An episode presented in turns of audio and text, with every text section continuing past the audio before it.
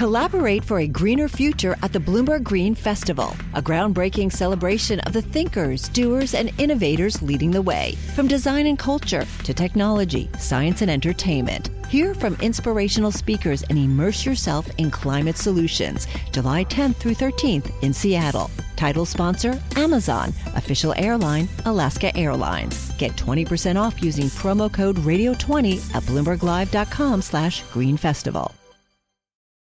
This Sunday in Nevada, the Kansas City Chiefs will face off against the San Francisco 49ers in Super Bowl 58. Last year's Super Bowl reached more than 115 million viewers. And the NFL, helped along by the high profile romance between Taylor Swift and the Chiefs tight end Travis Kelce, is hoping for a new record audience. But behind the scenes, many eyes are on the ownership model both teams represent, and that's threatened by the league's explosive growth.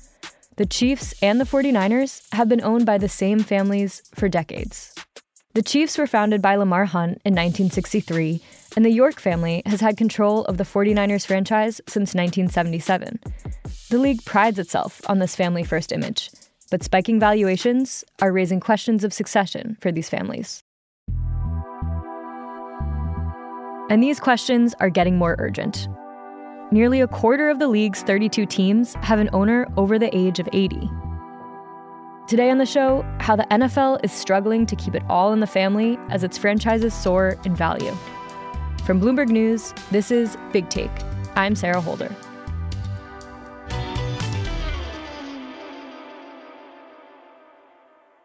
When it comes to ownership, the NFL is known to have some of the strictest rules in professional sports.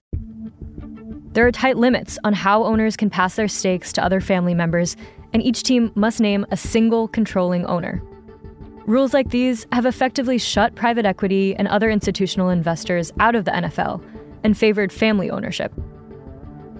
But as original team founders age and newer generations take over, my colleague Randall Williams, a sports business reporter, says the league has started to see some of these family run models break down. He called in from on the ground in Nevada typically, I think that the NFL wants these things to stay in the family, but there's when you have people are getting older, and sometimes, quite frankly, they're not relinquishing the power of running a team. And if you're not prepping your children, your grandchildren, or whoever your successor is going to be, then it creates an issue where, hey, I'm, I don't get along with my cousin or my brother or my sister. Then it creates an issue as far as who is the principal owner for a team. And you need one of those. You can't have a party of three deciding because what if one person wants one thing and two people want another, or two people want one thing and one person wants another? It creates an issue that uh, complicates business for a, really a five, six billion dollar franchises. How have the skyrocketing valuations of these teams impacted the way ownership is working in the league? It is a rose and a thorn, I'll say, because everyone's making more money but there's implications, tax implications that happen. Um, and at the end of the day, like everyone does want to want to make as much money as they can, but when you have such a big team, and when these teams get so expensive to operate, and maybe families don't necessarily have the means or the funds to do it, then you need an additional source of income. Which um, I've had sources tell me that private equity is coming in March. And so the, the league formed this, this committee to take a look at things. The NFL didn't, its owners maybe didn't necessarily want to do it for many years, but now I think it's becoming a necessity. So the league has had discussions to potentially open up ownership stakes to private equity. What will that look like in the short term?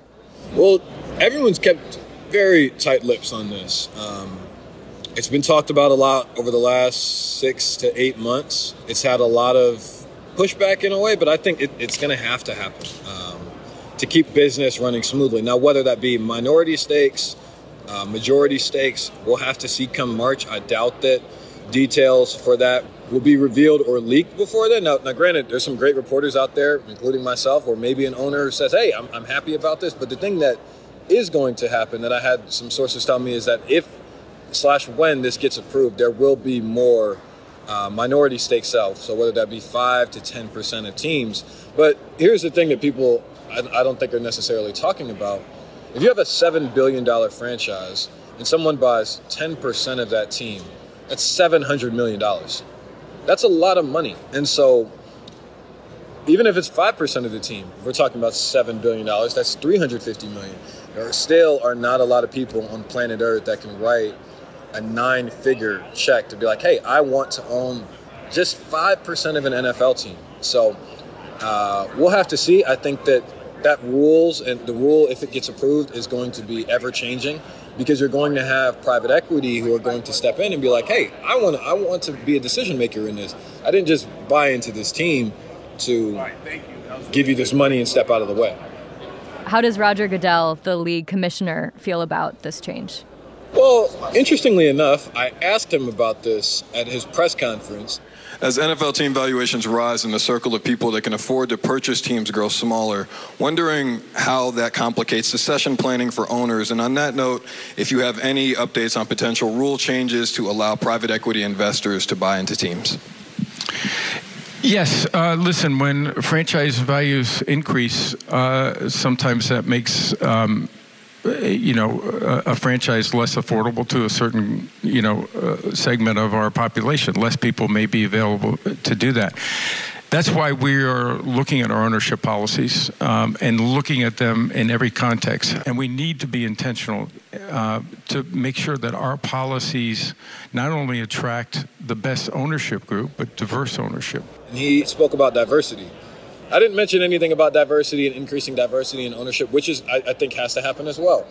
But he didn't speak to the private equity thing. I think that he knows as well that private equity is going to be good for the league in some capacity. Uh, whether that be majority stakes or minority stakes, I, I just think we'll have to see. How do the older owners themselves or these individual franchise owners themselves feel about the idea that more and more teams may end up owned by groups of investors?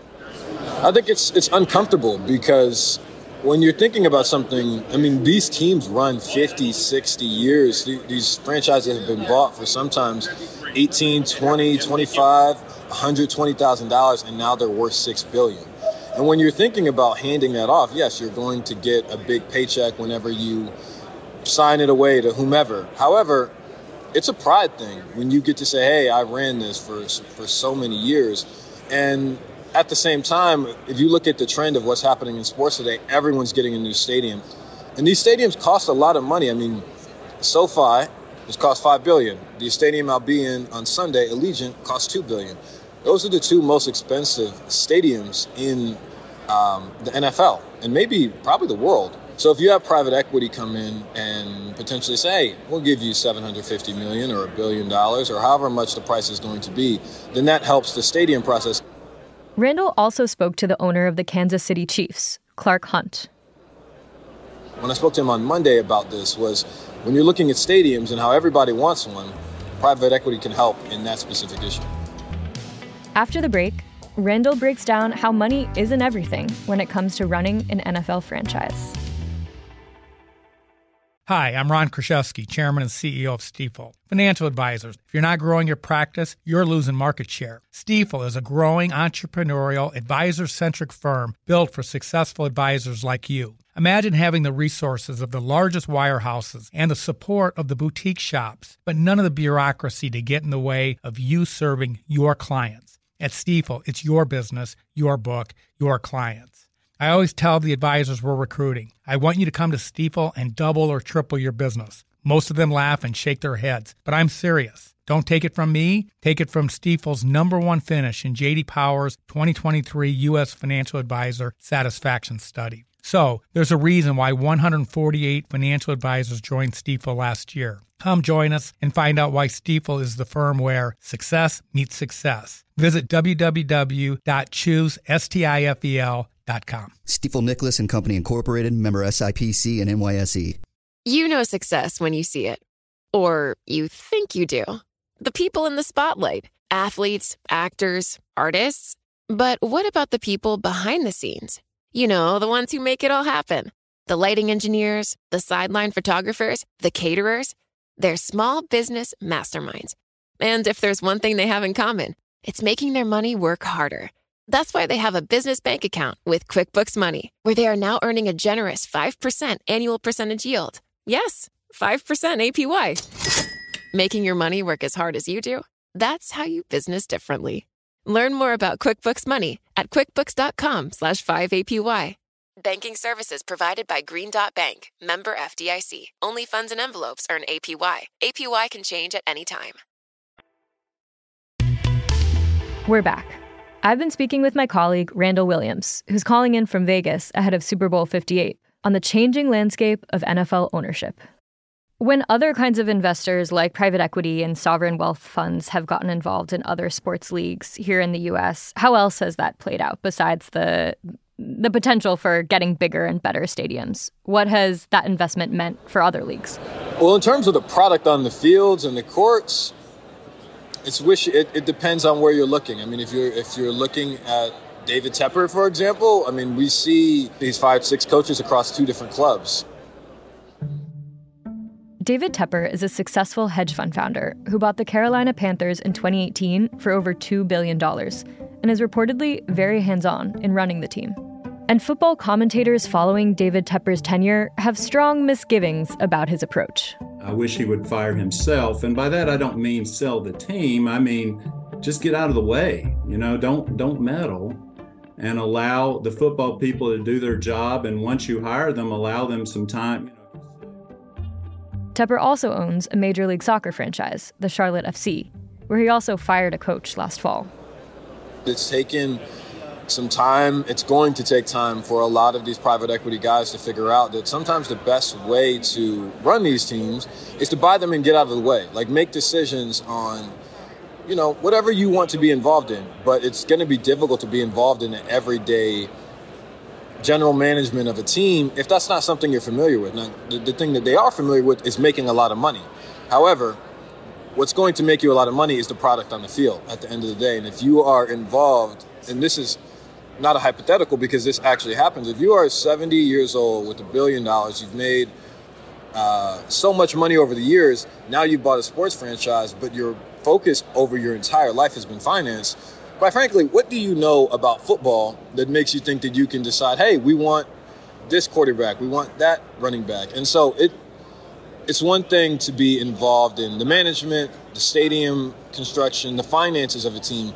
It's another thing to be involved in the everyday uh, decisions that a team makes. Right. Ownership is about more than the business. It's about how teams are made up. It's about what kinds of coaches are hired. Absolutely. Who are you rooting for on Sunday, Randall? Rooting? I'm a journalist. I can't root for a team. Journalistic ethics uh, apply here too. I, I, listen, listen. I have I've met many Chiefs and 49ers people. I want them to continue to speak with me. Here's what I'll say. I think that the 49ers have the best weapons on offense. The Chiefs have a better defense and the best player. Now they say defense wins championships. So if defense wins championships, I would take the Chiefs if I'll take. You know what? Let me let me stop. Let me stop there. I don't want to make. I don't want to. I don't want to make any enemies. Trouble. Well, I'm not a sports reporter, so I can say, "Go Niners." Thanks for listening to Big Take from Bloomberg News. I'm Sarah Holder. This episode was produced by Alex Sugiura. Our senior producers are Naomi Shavin and Jill Duddy Carley. It was edited by Caitlin Kenny, Giles Turner, and Tim Annett. It was fact checked by Tiffany Choi. It was mixed by Alex Sugiura. We get editorial direction from Elizabeth Ponsot. Nicole Beemsterboer is our executive producer. Sage Bauman is Bloomberg's head of podcasts. Special thanks to Ira Boudway for his reporting. Thanks for tuning in. We'll be back tomorrow.